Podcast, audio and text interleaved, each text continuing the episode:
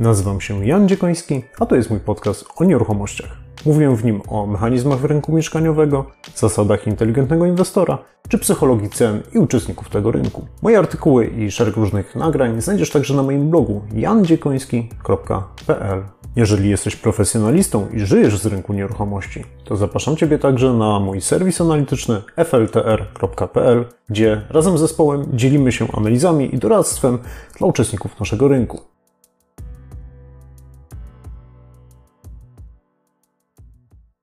Cześć, witajcie serdecznie. Nazywam się Jan Dziekoński i e, w bardzo szybkim, krótkim nagraniu chciałbym Ci opowiedzieć o tym, e, jak ogłoszony wczoraj e, program Polski Ład może wpłynąć na rynek nieruchomości. Będzie to bardzo krótka analiza, ponieważ program jest bardzo ogólny w tej chwili i wszystkie szczegóły pojawią się tak naprawdę w najbliższych miesiącach, a może i w następnym roku, jeżeli chodzi o niektóre elementy. Natomiast pewne rzeczy zostały zapowiedziane i już na moim kanale YouTube, czy e, na czacie, czy na mailu już dostałem kilka pytań. Hej, Janek, jak to wpłynie? Czy to kurczę będzie kolejna bańka z tego wszystkiego, czy, e, czy, trzeba może z Polski wyjeżdżać, bo podatki rosną? Postanowiłem Wam krótko odpowiedzieć na, na ten temat e, i przygotowałem krótką prezentację. Ona nie jest bardzo dokładna, ale myślę, że odpowie na, na większość pytań. Czyli 15 maja tego roku, 2021, obecny rząd opublikował założenia Polskiego Ładu, tak zwanego programu odbudowy e, po pandemii. E, podobnie jak w innych krajach, między innymi w Stanach Zjednoczonych, ale też e, na przykład w Unii Europejskiej jest też ogólnounijny program wsparcia KPO.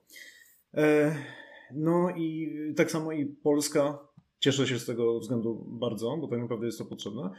Polski rząd opublikował, mm, można powiedzieć, strategię, szereg różnych działań, starych, które już były znane od paru miesięcy, ale też zupełnie nowych, które mają doprowadzić, no, można powiedzieć, do, do pewnej przebudowy, odbudowy, e, dynamizacji Polski, bo bardzo często tak, tego typu kryzysy, jakim była, czy jest ciągle pandemia koronawirusa, jest jakąś taką okazją do, do przemeblowania czy, czy zmian. I dostałem szereg pytań, czy Polski Ład rozreguluje rynek nieruchomości, bo jednym, a właściwie nie tylko jednym, kilka elementów E, tego programu dotyczy e, polityki mieszkaniowej. E, no i naturalne, szybkie takie pobieżne analizy wskazywały na, powiedzmy, dla osób, które nie, nie wczytały się w szczegóły, no, mm, pojawiły się takie obawy, że o kurczę, mamy kolejną bańkę albo przynajmniej dużo pieniędzy, które sypnie się na rynek. Sprawdźmy razem, co tak naprawdę szykują dla nas rządzący. I opowiem Wam o czterech rzeczach. Po pierwsze, jakie są bardzo skrótowo, wybrane założenia Polskiego Ładu. Bo nie chcę opowiadać o całym programie, e, nie wiem, o programie zdrowotnym na przykład, bo ja się nie znam na tym kompletnie, ale chciałbym się skupić na części ekonomicznej, części podatkowej i części mieszkaniowej. I opowiem Wam po pierwsze, jakie będą skutki ekonomiczne tego programu oraz jak te skutki ekonomiczne oraz dedykowany program wsparcia mieszkalnictwa, y, jaki może mieć wpływ na rynek nieruchomości. I tak jak zastrzegałem wcześniej, jest to krótka analiza, e, o tym trochę jakby podkreślę to trochę w części czwartej, czyli czego zabrakło w programie. E, na pewno w kolejnych miesiącach, kiedy więcej szczegółów na temat tego programu będzie się pojawiało, e, opowiem Wam też w większych szczegółach, jak to może działać. Jakie są te wybrane założenia Polskiego Ładu? E, elementów, które opisuje cały program, on liczy ponad 120 albo 130 stron i zachęcam Was też do przejrzenia szczegółów, nie tylko obejrzenia mm, e, samej prezentacji programu, ale też do przeczytania tego programu, czy przejrzenia jego opisu na stronie e, Prawa i Sprawiedliwości, bo to jest ich autorstwo tak naprawdę ten program. To są takie rzeczy, począwszy od, od powiedzmy sloganów typu dobry klimat dla firm, Cyber Poland 2025, czy tam stawienie na zdrowie i tak dalej. Jest dużo haseł. Za tymi hasłami kryje się bardzo dużo różnych projek projektów, programów czy inicjatyw oraz też pieniądze. Łącznie program podsumowuje, że łącznie e, w ciągu najbliższej dekady około 650 miliardów złotych powinno trafić razem z inwestycjami prywatnymi, czyli to nie do końca są tylko pieniądze e, publiczne, ale też, też i prywatne, powinny trafić na szereg różnych rzeczy. Najwięcej na zdrowie, następnie na zmianę systemu podatkowego, wsparcie inwestycji około 100 milionów, miliardów złotych i później programy właśnie mieszkaniowe e, i tak dalej. E, już na dzień dobry jakby to, to pokazuje jedną rzecz, mianowicie 650 miliardów w 10 lat. Porównajmy Stany Zjednoczone, mm, trzy programy Bidena, to jest łącznie 20 bilionów e, złotych, przeliczając. Oczywiście Amerykanów jest więcej, Amerykański budżet oczywiście też jest, że tak powiem, znacznie większy, ale no różnice, różnice finansowe są no istotne, bo program amerykański jest 30-krotnie większy, przy czym on nie jest rozpisany na 10 lat, tylko najbliższe 2-3 lata. To jest zasadnicza różnica. Więc jakby pierwszą rzeczą, która mi się na przykład rzuciła w oczy, to jest to, że ten program nie jest gigantyczny finansowo. Warto na to zwrócić uwagę. I premier Morawiecki e, wspomniał, że Polski Ład ma pięć fundamentów. Pierwszy 7% PKP na, na zdrowie. Na tym się nie znam, tak jak mówiłem, o tym nie będziemy rozmawiać. Drugi ważny element, o którym więcej powiem, to jest obniżka podatków dla 18 milionów Polaków. Przypominam, że Polaków jest 38 milionów, czyli dla mniejszości. E, po trzecie, inwestycje, program inwestycyjny, który ma generować nowe miejsca pracy. O tym też nie będę rozmawiał. E, program czwarty, mieszkanie bez wkładu własnego i dom 70 m2 bez formalności. I o tym dużo opowiem za chwileczkę. I emerytury bez podatku. E, no to ewidentnie część jakby podatkowa, czyli też dotknięta przez, przez fundament numer dwa. I skupmy się na dwóch istotnych rzeczach, które bardzo mają duży wpływ na ekonomię, a ekonomia ma, tak jak w wielu innych nagraniach mówiłem, e, wpływ na rynek nieruchomości. Pierwszą zmianą podatkową i okołopodatkową jest zwiększenie kwoty wolnej od podatku z 8 tysięcy, to jest ta, ta, kwota wolna, ale tak naprawdę w zależności od tego, ile zarabiacie, ona może spadać do 3 tysięcy złotych, nawet do zera, do aż 30 tysięcy złotych. No i to jest dość istotna rzecz, bo mm, kwota wolna to, jest, to są te pierwsze złotówki, które zarabiacie, które nie są opodatkowane. I to jest E, moim zdaniem bardzo dobra zmiana, bo ona wpływa przede wszystkim na osoby, znaczy wpływa na wszystkich, ale najbardziej wpływa na e, osoby zarabiające najmniej. Pensję minimalną i nieznacznie więcej. To jest ważna zmiana, bo mm, nierówności w dochodach jakby na całym świecie i w Polsce między innymi też no, dochodowe są dość istotne.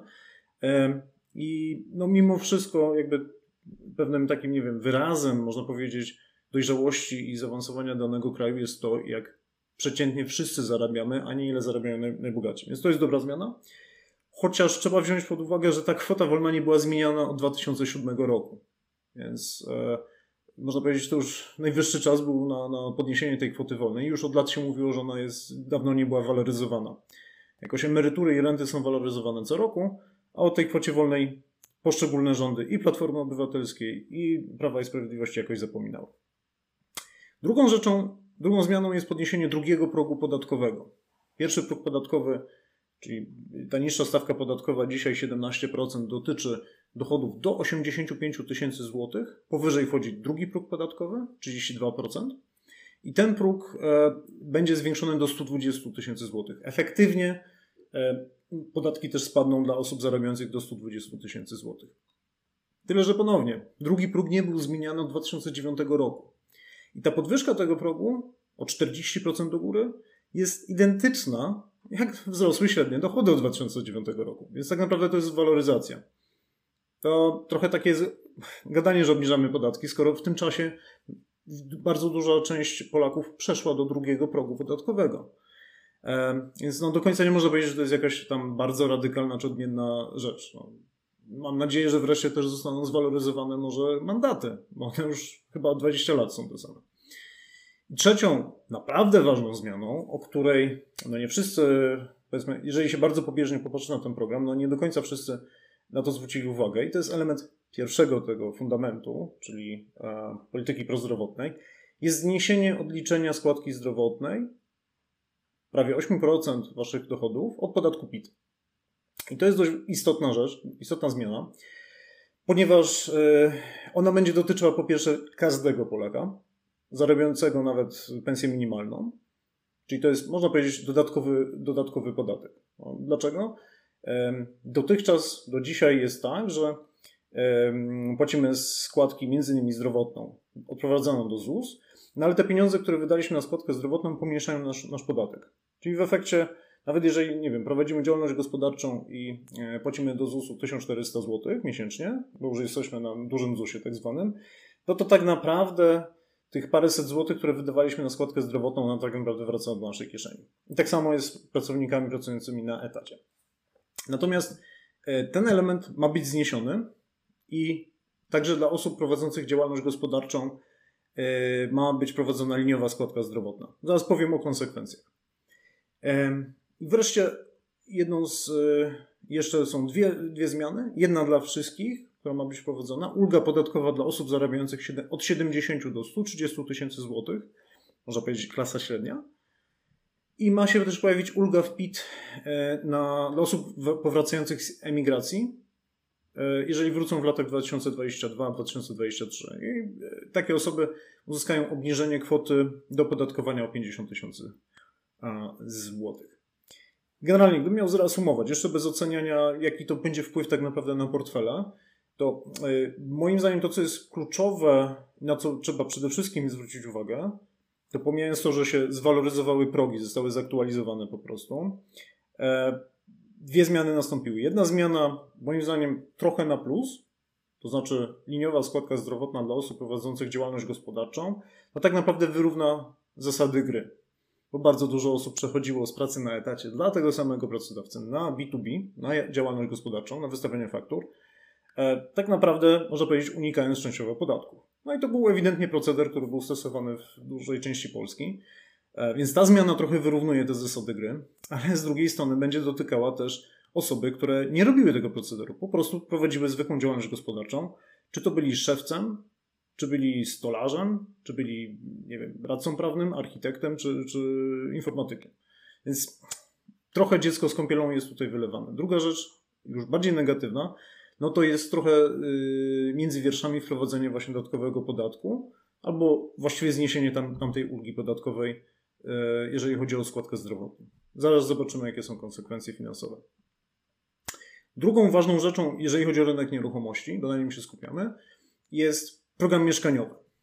I pierwszą rzeczą, którą, która jest wprowadzona, yy, będzie wsparcie yy, wkładu własnego dla kredytobiorców. O co chodzi? Yy, państwo w ramach jakby Polskiego Ładu, państwo ma gwarantować do 100 lub 150 tysięcy. Tutaj mówię, że od 100 do 150, bo premier Morawiecki powiedział w prezentacji 100, w, w, programie jest zapisane 150 tysięcy, więc do końca właściwie nie wiem ile, ale między 100 a 150 tysięcy złotych. Wkładu własnego to może być maksymalnie 40% e, jakby wartości nieruchomości nabywanej, czyli wartości e, nieruchomości nabywanej, czyli LTV, dla osób, które będą brały kredyt na zakup nowej nieruchomości albo istniejącej z rynku wtórnego. I to będzie program przeznaczony dla E, od 20, e, dla osób, które są od 20 do 40 roku życia. Tyle szczegółów dostaliśmy. Do końca nie wiadomo, czy to będzie dla wszystkich. To znaczy, niezależnie od dochodu, niezależnie od stanu posiadania. Więc to są jeszcze jakieś szczegóły, których nie znamy. Natomiast to jest tylko gwarancja lub można powiedzieć pożyczka. Mm. Programem takim finansowo wspierającym e, ma być program umorzeń. To znaczy, jeżeli takie osoby korzystające właśnie z takiej pożyczki, jakby w ramach rodziny, czy przynajmniej konkubinatu, mam nadzieję, że też to będzie objęte, e, urodzą drugie dziecko, wtedy 20 tysięcy złotych zostanie umorzone. Można powiedzieć, że drugie dziecko daje 20 tysięcy wsparcia, trzecie dziecko daje 60 tysięcy wsparcia i każde kolejne dziecko od czwartego do szóstego dawałoby jeszcze po 20 tysięcy złotych e, wsparcia. Czyli można tam łącznie to jest Łącznie to jest 140 tysięcy złotych. Jakie można wsparcia otrzymać? Czy można powiedzieć, ten cały wkład własny można byłoby wykasować? Drugą rzeczą e, są tak zwane bony mieszkaniowe. Dwa typy. Pierwszy społeczny bon mieszkaniowy, który byłby wykorzystany na wykup partycypacji w TBS-ie, Towarzystwach Budownictwa Społecznego, albo w SIM, Społecznych Inicjatywach Mieszkaniowych. Czyli to są takie dwa programy e, taniego społecznego budownictwa. I to byłoby od 50 do 40 tysięcy złotych dla osób, które nie mają takich dochodów, które w ogóle pozwalałyby na kredyt, czyli na e, bezzdolności kredytowej. Czyli generalnie zarabiających niewiele w stosunku jakby do liczby osób w gospodarstwie domowym. I e, drugi bon dla osób, dla rodzin wielodzietnych, czyli posiadających od trzech dzieci lub więcej, które by otrzymywały od 50 do 100 tysięcy złotych na właśnie cel mieszkaniowy, na kupno nowego lub istniejącego mieszkania, domu lub budowę. E, I tu zależnie od tego, ile tych dzieci mają, rodziny z trójką dzieci to jest właśnie te 55 tysięcy złotych i odpowiednio więcej aż do 100. A jeżeli te osoby nie posiadały wcześniej mieszkania lub domu o powierzchni większej niż 65 m2, czyli można powiedzieć, nawet jeśli ma, ma, posiadały małe mieszkania, bo w ogóle nie miały mieszkania, no to jeszcze ekstra 45 tysięcy złotych, czyli maksymalnie do 145 tysięcy takiego wsparcia mogłoby być. I wreszcie trzecia rzecz, e, uproszczenie procedur dla budowy domów o powierzchni zabudowy do 70 m2. To są tak zwane domy modułowe, e, często z gotowych projektów. E, potem pokażę zdjęcie, jak wygląda taki rzut takiego domu. I zmiana ma być taka, że dzisiaj domy do 35 m2 mają taką możliwość. Dzisiaj znaczy Polski Ład ma zakładać zmiany przepisów, mianowicie, że dla takich domów do 70 m2 nie byłoby konieczne uzyskanie pozwolenia na budowę, posiadanie kierownika budowy czy książki budowy i cały proces byłby realizowany na podstawie zgłoszenia, czyli można powiedzieć ułatwienie i uproszczenie całego procesu. Więc takie są założenia, jakby, można powiedzieć, kluczowe ekonomiczne, jeżeli chodzi o, e, o system podatkowy i system wsparcia mieszkalnictwa. Teraz pytanie, jakie są potencjalne skutki ekonomiczne? I y, oparłem się tutaj, ponieważ chciałem szybko nagrać ten, y, to wideo, oparłem się tutaj o analizy ekonomistów e, i, firm podatkowych, bo one tak naprawdę są, że tak powiem, już dostępne i można wyciągać z nich wnioski. Pierwsza analiza autorstwa pana doktora Łukasza Kozłowskiego, to jest główny ekonomista Federacji Przedsiębiorców Polskich, wykonał taką właśnie analizę tak zwanego klinu podatkowo-składkowego. Co to oznacza? No to powiedzmy jest procent dochodów, jakie z pensji brutto, którą macie na umowie, oddajecie na rzecz państwa w postaci podatku dochodowego lub w postaci składek do ZUS. I teraz w dużym skrócie y, beneficjentami Polskiego Ładu zmiany opodatkowania, tak jak wcześniej mówiliśmy, byłyby osoby najmniej zarabiające. I w praktyce osoby zarabiające do średniej y, krajowej miałyby, że tak powiem, więcej netto by im zostawało w kieszeni, aniżeli przy obecnym systemie dochodów. Najwięcej by zyskały szczególnie osoby o dochodzie średnim około 3000 zł, czyli istotnie poniżej średniej krajowej, tak naprawdę w pobliżu e, pensji minimalnej. Następnie e, dla osób o dochodach od średniej krajowej do dwóch średnich krajowych mniej więcej wzrost obciążeń tak naprawdę by wzrósł. Dlatego, że mimo, że nam się przesu przesunęły progi podatkowe i kwota wolna, no to rośnie nam, yy, znaczy nie mamy, jakby, jakby to powiedzieć, yy, nie mamy korzyści wynikających z odliczania składki zdrowotnej od podatku.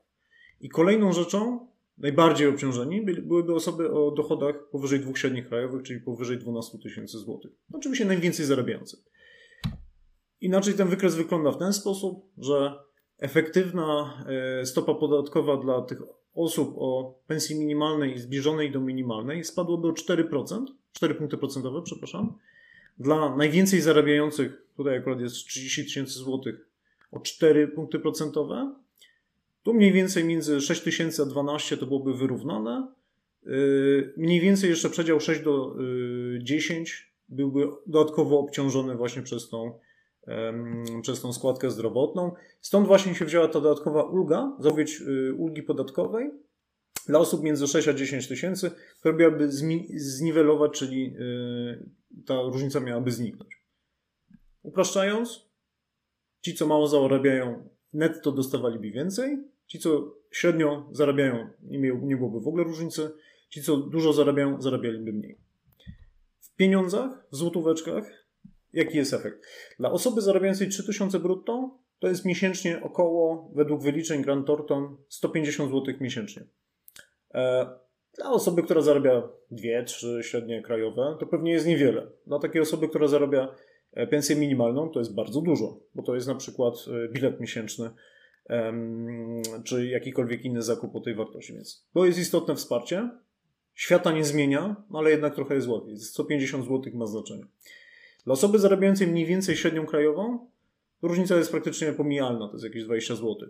Generalnie 5 tysięcy, 6 tysięcy te różnice są pomijalne, 12 tysięcy też są dość pomijalne. Osoba zarabiająca natomiast na etacie 20 tysięcy złotych brutto, no to już różnica jest trochę bardziej odczuwalna, bo to jest jakieś 500 złotych. Oczywiście to są bardzo wysokie, jak to się mówi, rewiry dochodowe. Istotnie większa różnica natomiast dotyczy osób, które prowadzą działalność gospodarczą. Bo e, o ile osoby zarabiające relatywnie niewiele na działalności, poniżej średniej krajowej, to też im w kieszeni zostawałoby więcej, 300, nawet 4, 370 zł w przypadku e, na przykład 4000 e, miesięcznie, no to, to już są dość istotne pieniądze i tutaj głównym efektem jest uzmiennienie właśnie składki zdrowotnej. To to uzmiennienie dla osób zarabiających powyżej średniej krajowej już bardzo szybko by generowało spadek dochodów netto. Przy na przykład 12 tysiącach złotych, dwie średnie krajowe to jest 500 złotych. Przy tych 20 tysiącach, które przed chwilą pokazywaliśmy, to jest 1200 złotych yy, miesięcznie. Efekt? Osoby z pensją minimalną będą miały nieznacznie większe dochody. To jest dobry, dobra zmiana, no bo e, no co do zasady, mm, można powiedzieć, podatek VAT, który jest w każdym produkcie, koszty utrzymania mieszkania, wynajmu mieszkania czy, czy posiadania mieszkania i tak dla osób o niskich dochodach są najbardziej obciążające. Więc ewidentnie e, ja, ja jestem zdania, że polityka państwa powinna jakby prowadzić do tego, że takim osobom mm, są, jest jakby mm, warunki życia są ułatwiane. Więc to jest dobra zmiana. Dla osób o przeciętnej pensji efekt będzie praktycznie bez zmian. Dla osób o wysokich pensjach, dla menedżerów, dla wyspecjalizowanych specjalistów, e, dla osób generalnie pracujących w miastach wojewódzkich, no bo w Warszawie wynagrodzenie typu 8-10 tysięcy złotych to nie jest nic jakby bardzo odjechanego, nazwijmy to. Efekt będzie spadek dochodu netto do kieszeni, a dla osób pracujących na B2B, nie tylko tych, który, którzy unikali podatków, bo faktycznie taki proceder był, ale też po prostu dla osób, które są konsultantami, tak jak ja, dla architektów, dla prawników, dla lekarzy, czy innych osób prowadzących działalność B2B. To też może być po prostu szef, to może być stolarz, to może być ktokolwiek, kto e, prowadzi własną małą firmę i świadczy usługi. Efekt będzie istotnego spadku dochodów. No cóż, oczywiście zmiany podatkowe do tego prowadzą. Tak jak wcześniej mówiłem, moim zdaniem e, przede wszystkim e, uderzenie w unikanie podatków ma sens. Moim zdaniem trochę jest wylewana, jakby dziecko z kąpielą jest trochę wylewane w przypadku osób, które nie chcą unikać podatków, tylko chcą prowadzić działalność gospodarczą, świadczyć usługi dla różnych klientów. No cóż, no będzie negatywny efekt. Ja na przykład założę pewnie spółkę ZO i moje usługi będę świadczył poprzez spółkę ZO. Wtedy mnie to już nie interesuje. Jakoś sobie z tym poradzę. Natomiast no, efekt jakby finansowy będzie i tyle, nie, nie oceniając, czy to jest dobrze, czy źle. Natomiast cóż, te elementy, no niestety mogą wpływać na zachowania zarówno pracowników, jak i pracodawców.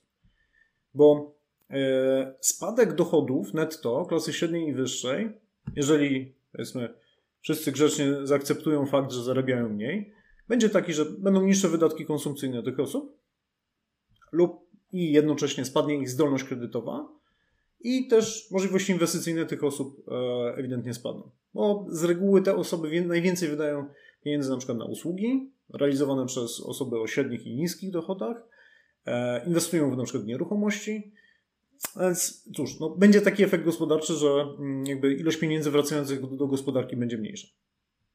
E, pytanie, jak duża część z tych osób, z reguły dobrze wykształconych, e, dobrze, można powiedzieć, dynamizujących też gospodarkę poprzez na przykład zakładanie firm, może stwierdzić, że okej, okay, no to, to jadę gdzieś indziej. Moje usługi IT, doradcze czy jakiekolwiek inne mogę świadczyć w sumie z innych krajów, w innych krajach, więc opuszczę Polskę. Może tak być, czy tak będzie, nie wiem, zobaczymy. Może być tak natomiast, i to jest dość prawdopodobny scenariusz, że duża część tych ludzi stwierdzi, aha, no dobra, to, e, to ja teraz będę mniej zarabiał do kieszeni, bo co tam, że brutto moje jest, jest wysokie, jak mniej zostaje jakby na konto, na koncie, no to idę do pracodawcy i mówię, hej pracodawco, proszę o podwyżkę, bo tu państwo podniosło podatki. To jest tak zwany wzrost klina podatkowego. I scenariuszy jest możliwych kilka. Pierwszy jest taki, że no, właściciele firm, szczególnie dzisiaj w warunkach e, bardzo niskiego bezrobocia i trudności w pozyskiwaniu zwłaszcza wykwalifikowanych e, specjalistów, no powiedzą, ok, no dobra, no to podniesiemy ci te pensje, no bo nie chcecie stracić pracowników. Ok, co to oznacza? Albo będzie efekt taki, że mamy spadek zysków firm, no bo wzrosły koszty i w efekcie mniejsze dochody firm, no to oczywiście mniejsze dochody właścicieli, ale to też może oznaczać dla niektórych firm spadek możliwości inwestycyjnych, czyli znowu efekt PKB. Druga rzecz to drugie rozwiązanie. No część firm stwierdzi, no dobra, to podnosimy wynagrodzenia 90% z Was, a 10% zwalniamy. Albo w inny sposób tniemy koszty, na przykład automatyzujemy procesy i nie zatrudniamy nowych pracowników. Czyli generalnie znowu efekt negatywny. Lub też trzeci efekt, zwiększenie cen produktów i usług, czyli przełożenie znowu na inflację. Czyli znowu koszt i obciążenie, bardzo często też dla osób o niskich i średnich dochodach. Czyli to też niekoniecznie jest idealnie. Więc e, znowu reasumując, no, yy, zmiana w systemie podatkowym, moim zdaniem znowu, bardzo potrzebna dla osób o niskich dochodach, ale efekt uderzenia w osoby o, o średnich, wysokich dochodach ekonomiczny może być taki, że po prostu e, trochę nasza dynamika gospodarcza się może spowolnić. Znowu nie oceniając, czy to jest dobrze, czy to jest źle. To jest jakiś układ, yy, może powiedzieć, deal, ład, ustalenie społeczne. Ok, ale taka będzie konsekwencja, po prostu musimy o tym wiedzieć. Jaki natomiast będzie potencjalny wpływ na rynek nieruchomości tych programów, o których mówiliśmy? Pierwsza rzecz, najczęściej o tym e, osoby wskazywały, że o kurczę, no to teraz państwo daje darmowe pieniądze za robienie dzieci, w cudzysłowie, no to super, to teraz ludzie będą kupowali mieszkania i co więcej robili dzieci. Pierwsza rzecz, ja nie mam dzieci, ale znając moich kolegów i koleżanki, którzy mają, mają dzieciaki, myślę, że nikt by nie wpadł na pomysł, żeby e, szarpnąć się, że tak powiem, na trzecie dziecko, bo dostaniemy 20 tysięcy złotych raczej nie dlatego się jakby płodzi potomków. I wiemy też już od czasów programu 500, że to nie o pieniądze chodzi w problemach demograficznych Polski, tylko w systemie wsparcia społecznego, w usługach publicznych typu dostępność żłobków i przedszkoli. To tam jest problem, a nie w pieniądzach. Druga rzecz jest taka, że nawet gdyby część osób zmieniła swoje zdanie i stwierdziła, no dobra, no to teraz kupimy sobie mieszkanie, czyli wygenerujemy nowy popyt na nieruchomości, e, no bo mamy nowy program jakby wsparcia. E, część osób się może obawiać, aha, no to zwiększy popyt, to zwiększy ceny w efekcie. Tutaj moim zdaniem efekt będzie wręcz pomijalny. Dlaczego? Zauważmy, że tak, po pierwsze nie wszyscy Polacy mają dzieci. Więc nie dla wszystkich Polaków w ogóle ten system bonu mieszkaniowego może w ogóle zadziałać i umorzeń kredytu, bo nie mają dzieci, nie planują mieć dzieci e, i w ogóle to ich nie dotyczy. Oczywiście większość Polaków, rodzin y, dorosłych Polaków, y, jakby tworzy gospodarstwa domowe i posiada dzieci, ale zauważmy, że ponad 85, prawie 90% Polaków ma y, jedno lub dwójkę dzieci. Więc osób z trójką lub czwórką lub więcej dzieci jest około 10%. Więc oczywiście może być tak, że teraz te 30%, te 35% z dwójką dzieci stwierdzi, aha, no dobra, kupuję mieszkanie, strzelę sobie trzeciego dzieciaka, dostanę 20 tysięcy złotych Hmm, czy myślicie, że tak będzie? No pewnie niektórzy tak stwierdzą, ale nie sądzę, że to będzie radykalna, radykalna zmiana. A tych osób, które naprawdę mogłyby skorzystać e, z, właśnie z założeń bonu e, mieszkaniowego i umorzeń kredytów, jest relatywnie niewiele. I ja zgadzam się z tym, że takie rodziny trzeba wspierać i to jest dobry kierunek. Bez dwóch, bez dwóch zdań zgoda z tym.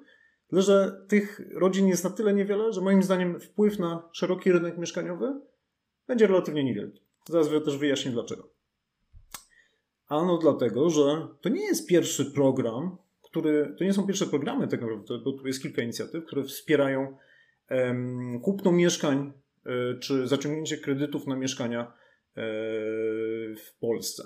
Słuchajcie, no już były takie dwa programy o bardzo podobnych założeniach. Po pierwsze była rodzina na swoim, która funkcjonowała w latach 2007-2013. Y, I tak naprawdę to był moim zdaniem lepszy program, ponieważ on polegał na dopłatach do rat kredytowych. To znaczy, y, mm, system zwiększał zdolność kredytową, czyli pozwalał osobom o niskich dochodach zaciągać kredyt i stabilizował jakby ryzyko nie, niespłacania tego kredytu i yy, jakby redukował koszt mieszkania dla osoby zaciągającej kredyt, czyli generalnie no, ułatwiał życie, ewidentnie. Yy, oczywiście ten program miał pewne ograniczenia w maksymalnej cenie za metr, dotyczył oczywiście rodzin i tak dalej, więc zawsze, zawsze te programy w jakiś sposób są ograniczone. Dzisiaj za dużo tych szczegółów nie było o tych programach właśnie z Polskiego Ładu, ale jak poznamy szczegóły, to się potem okaże, jakie są ograniczenia dochodowe, yy, czy możemy posiadać jakąś inną nieruchomość, etc. Więc to nie będzie tak, że to będzie prosty program. I z programu Rodzina na swoim skorzystało 200 tysięcy yy, osób, więc można powiedzieć całkiem dużo, czyli był to udany program. Zobaczymy zaraz, jak wpłynął na rynek. I najwięcej kredytów w ogóle udzielono w 2011 roku. E, w ramach tego programu, czyli po kilku latach, dopiero po pięciu latach jakby funkcjonowania. E, więc to było jedno, jedno z rozwiązań, które już istniało i wspierało jakby kupowanie nieruchomości właśnie przez rodziny. Drugim programem było mieszkanie dla młodych, czyli dla osób do 35 lat, czyli bardzo zbliżony do tego programu, który mamy teraz. Funkcjonował w latach 2014-2018, czyli między innymi też w trakcie urządzenia PiSu.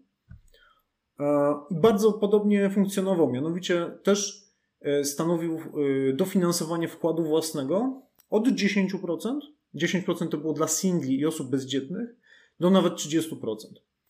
I tutaj podkreślam słowo dofinansowanie. To nie było tak, że pożyczamy pieniądze i może ci je umorzymy, jeżeli spłodzisz trójkę dzieci, tylko każdemu to dofinansowanie było udzielane. To jest różnica zasadnicza. Dzisiaj mówimy, że może dostaniesz, a wtedy było, że dostaniesz. A jak miałeś trójkę dzieci, no to dostawałeś jeszcze dodatkową premię. I program też był znacznie szerzej dostępny, bo właśnie był też dostępny dla singli osób bezdzietnych. Um, yy, czyli niezależnie czy mam dzieci, czy nie mam dzieci, czy jestem sam, czy, czy w parze, to dostawałem dofinansowanie. Nowy program, o którym teraz yy, była mowa, ma być tylko dla tych, którzy faktycznie spłodzą trójkę dzieci. Jak przed chwilą pokazywałem, dzisiaj w Polsce takich rodzin jest raptem 10%. I jak te dwa programy wpłynęły na rynek? E, to jest wykres, który pewnie znacie z poprzednich wykresów. Program Rodzina na swoim działa od 2007 do 2013. I to był program popularny. 200 tysięcy kredytów, 50 tysięcy kredytów w 2011 roku. Popatrzmy na wykres cen. Oczywiście to byliśmy po kryzysie, który de facto się w 2007 roku zaczął na rynku nieruchomości i program Rodzina na swoim nie wpłynęła na wzrost cen może nawet ustabilizowała albo spowodowała, że nie spadły aż tak bardzo, jak mogły spaść. Czyli no, trudno oczekiwać, że nowy program, który jest znacznie węższy, znacznie mniej dostępny, tak jak przed chwilą wyjaśniłem, niż rodzina na swoim, a później MDM, że zrobi jakąś rewolucję na rynku nieruchomości, bo MDM, który już e, był bardzo zbliżony właśnie do, do e, obecnego programu, tyle że był bardziej hojny i szerzej dostępny, on działał 2014-2018. W tym czasie ceny nieruchomości dopiero zaczęły rosnąć. To nie jest tak, że spowodowało jakąś bańkę. On się skończył w 2018 roku, a wzrosty cen bardzo wysokie mamy dopiero od 18 i 19 roku. Tam była największa dynamika. Więc ym, nie sądzę, żeby te progr ten program, o którym się dzisiaj mówi, on tak mocno wpłynął na, na rynek nieruchomości. To co innego wpływa na ten rynek nieruchomości dzisiaj. Więc jaki moim zdaniem realny będzie efekt na różne grupy Polaków, jeżeli chodzi o rynek nieruchomości reformy podatkowej plus tych nowych dodatkowych programów? Podzielmy to na trzy grupy dochodowe. Z niskimi dochodami, poniżej średniej krajowej, pensja minimalna, trochę powyżej minimalnej, poniżej średniej. Tam większość Polaków się znajduje. Osoby ze średnimi dochodami i osoby z wysokimi dochodami. Osoby z niskimi dochodami typowo nie mają w ogóle zdolności kredytowej bo po prostu trochę za mało zarabiają. Ich koszty życia są na tyle wysokie, relatywnie do, do dochodów, że mm, no nie otrzymałyby kredytu na y, po prostu średnie albo większe mieszkanie, zwłaszcza w droższych miejscowościach. I to jest oczywiście problem. To jest zasadniczy problem oczywiście ekonomiczno-społeczny w Polsce. Te osoby typowo wynajmują mieszkania, jeśli ich nie posiadają, na przykład poprzez dziedziczenie. Wynajmują albo w mieście komunalne mieszkania, albo właśnie w TBS-ach czy, czy innych rozwiązaniach właśnie społecznych, albo wynajmują na rynku komercyjnym. Czyli te osoby nie generują z reguły popytu na mieszkania kupowane u deweloperów albo y, na rynku wtórnym. Osoby ze średnimi dochodami. klasa średnia tak zwana, typowo posiadają zdolność kredytową, średnia pensja lub więcej. Typowo wynajmują mieszkania na rynku komercyjnym, jeśli ich nie posiadają, ale generalnie dążą do zakupu albo budowy własnej nieruchomości, czyli domu, bo stać ich na to ze względu na zdolność kredytową, dlatego oni generują popyt na mieszkania i domy, chociaż jest to mniejszość, relatywnie mniejszość względem osób na przykład z wysokimi dochodami. Bo osoby z wysokimi dochodami praktycznie zawsze mają zdolność kredytową, pomijając sytuację, kiedy na przykład działalność gospodarcza jest wykreślona przez banki. Zazwyczaj kupują domy i mieszkania i stać ich na to, na zbudowanie wkładu własnego. I bardzo często też inwestują w mieszkania na wynajem, czyli nie kupują jednej nieruchomości raz na 20 lat. Nie kupują kilka, kilkanaście nieruchomości w ciągu e, właśnie dekady albo dwóch. I one generują większość popytu na mieszkania. I e, jakie dzisiaj będą efekty? Osoby o niskich dochodach, owszem, zwiększymy im dochody, ale marginalnie. 100-150 zł miesięcznie. Te 100-150-200 zł miesięcznie nie zmieni ich zdolności kredytowej z negatywnej na pozytywną. A nawet jeżeli byli, mieli zdolność kredytową, to wzrost rodzaju mieszkania czy wartości mieszkania, jaką są w stanie kupić, nie będzie jakoś istotnie duży. E, osoby ze średnimi dochodami, dla nich będzie większa dostępność wkładu własnego, ale szczerze, jak znam ludzi i, i osoby z tej klasy, oczywiście może generalizuję, może mieszkam w bańce, ale wydaje mi się, że tak to trochę w Polsce jest, że i tak sobie jakoś radziliśmy, bo sam też tam byłem, e, w pozyskaniu tego wkładu własnego. Pożyczało się od rodziny, może się zaciągało pożyczkę, ale wkład własny to nie był generalnie problem w zaciąganiu kredytów. To zdolność kredytowa jest e, problemem.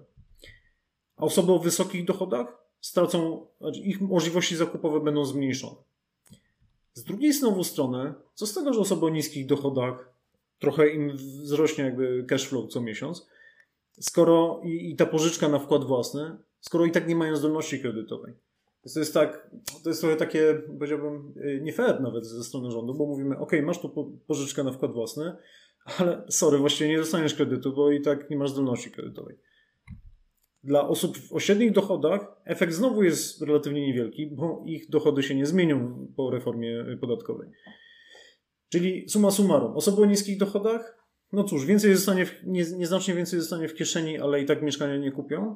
Osoby o średnich dochodach bardzo by się ucieszyły jakby z większej zdolności kredytowej E, bo na wkład własny to jakieś tam pieniądze sobie wyskrobią, ale ich dochody się nie zmienią, a osoby o wysokich dochodach, które generowały popyt na nieruchomości, zwłaszcza w drogich miastach, to ich dochody spadną.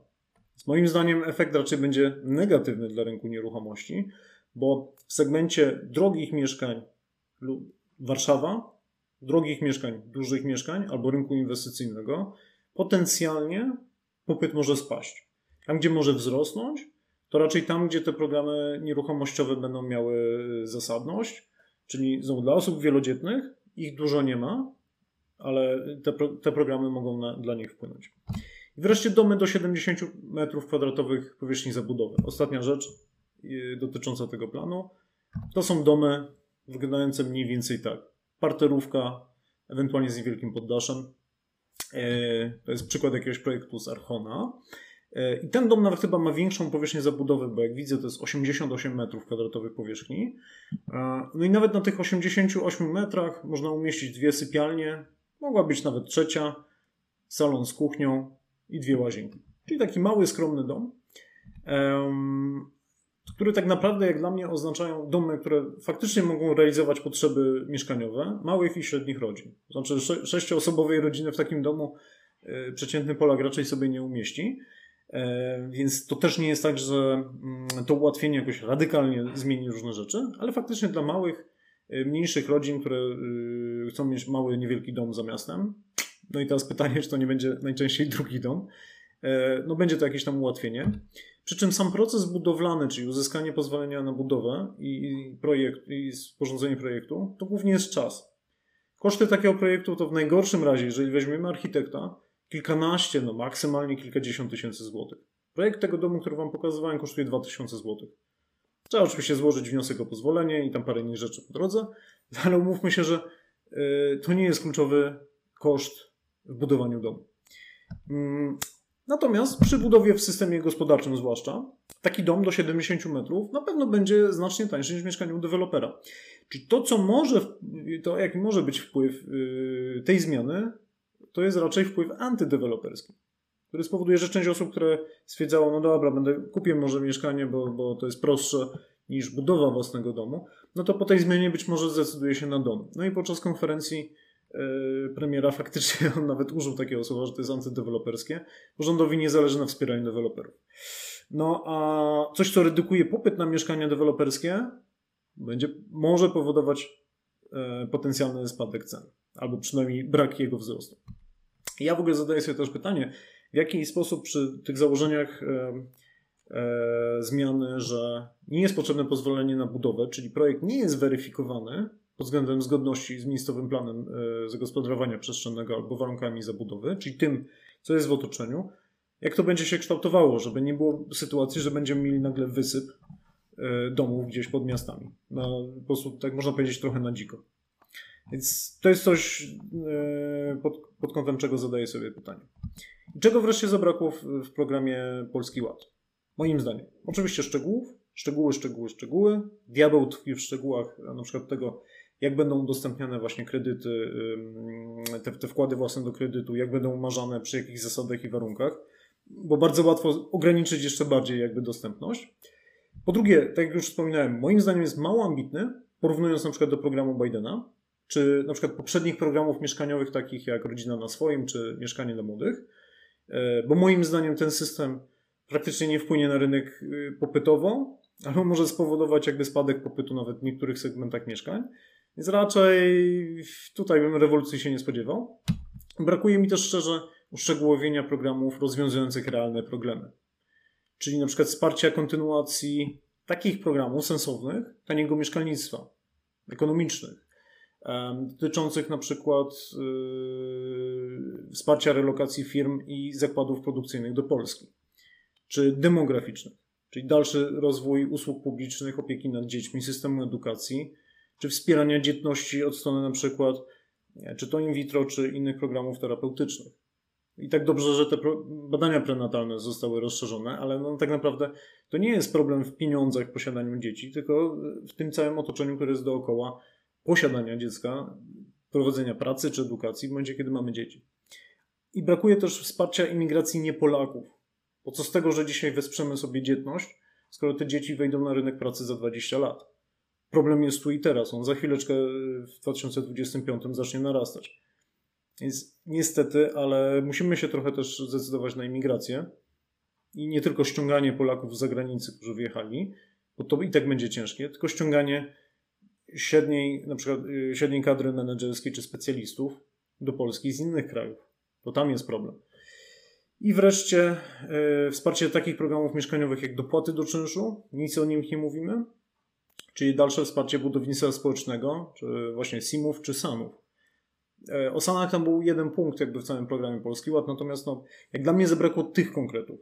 Moim zdaniem, jakby tak powiedzieć totalnie szczerze, e, troszeczkę w tym programie mieszkaniowym to tak zostało zamydlone, bo w większości z nas w ogóle ten program nie będzie dotyczył tych e, umorzenia właśnie wkładu własnego i tego typu elementów. Natomiast ta część ludzi, która no jednak z reguły stać ich na mieszkania, którzy jakby rozwijali ten rynek poprzez właśnie inwestycje, no to zostało trochę podciętych dochodowo. Znowu, nie chcę oceniać, natomiast skutek raczej będzie taki, że popyt się zmniejszy na nieruchomości. I e, mam nadzieję, że trochę e, na szybko, trochę na gorąco, ale myślę, że kompleksowo odpowiedziałem na, na przynajmniej część pytań czy wątpliwości, jak ten e, program będzie wpływał. Nie oceniałem go w pełnej kompleksowości, bo on ciągle jest na, na pewnym poziomie ogólności. Ciągle musimy się doczekać właśnie tych szczegółów. I oczywiście, jak one się będą pojawiały, to też będę nagrywał kolejne odcinki. Dziękuję Wam serdecznie. Zapraszam na mój blog na www.jandziekoński.pl i na e, różne kanały social media e, od LinkedIna przez Facebooka, przez Instagram i po Twittera. Zapraszam też do oglądania i słuchania mnie na YouTube i na Spotify oraz do wspierania na patronite.pl. Dzięki serdeczne i do zobaczenia.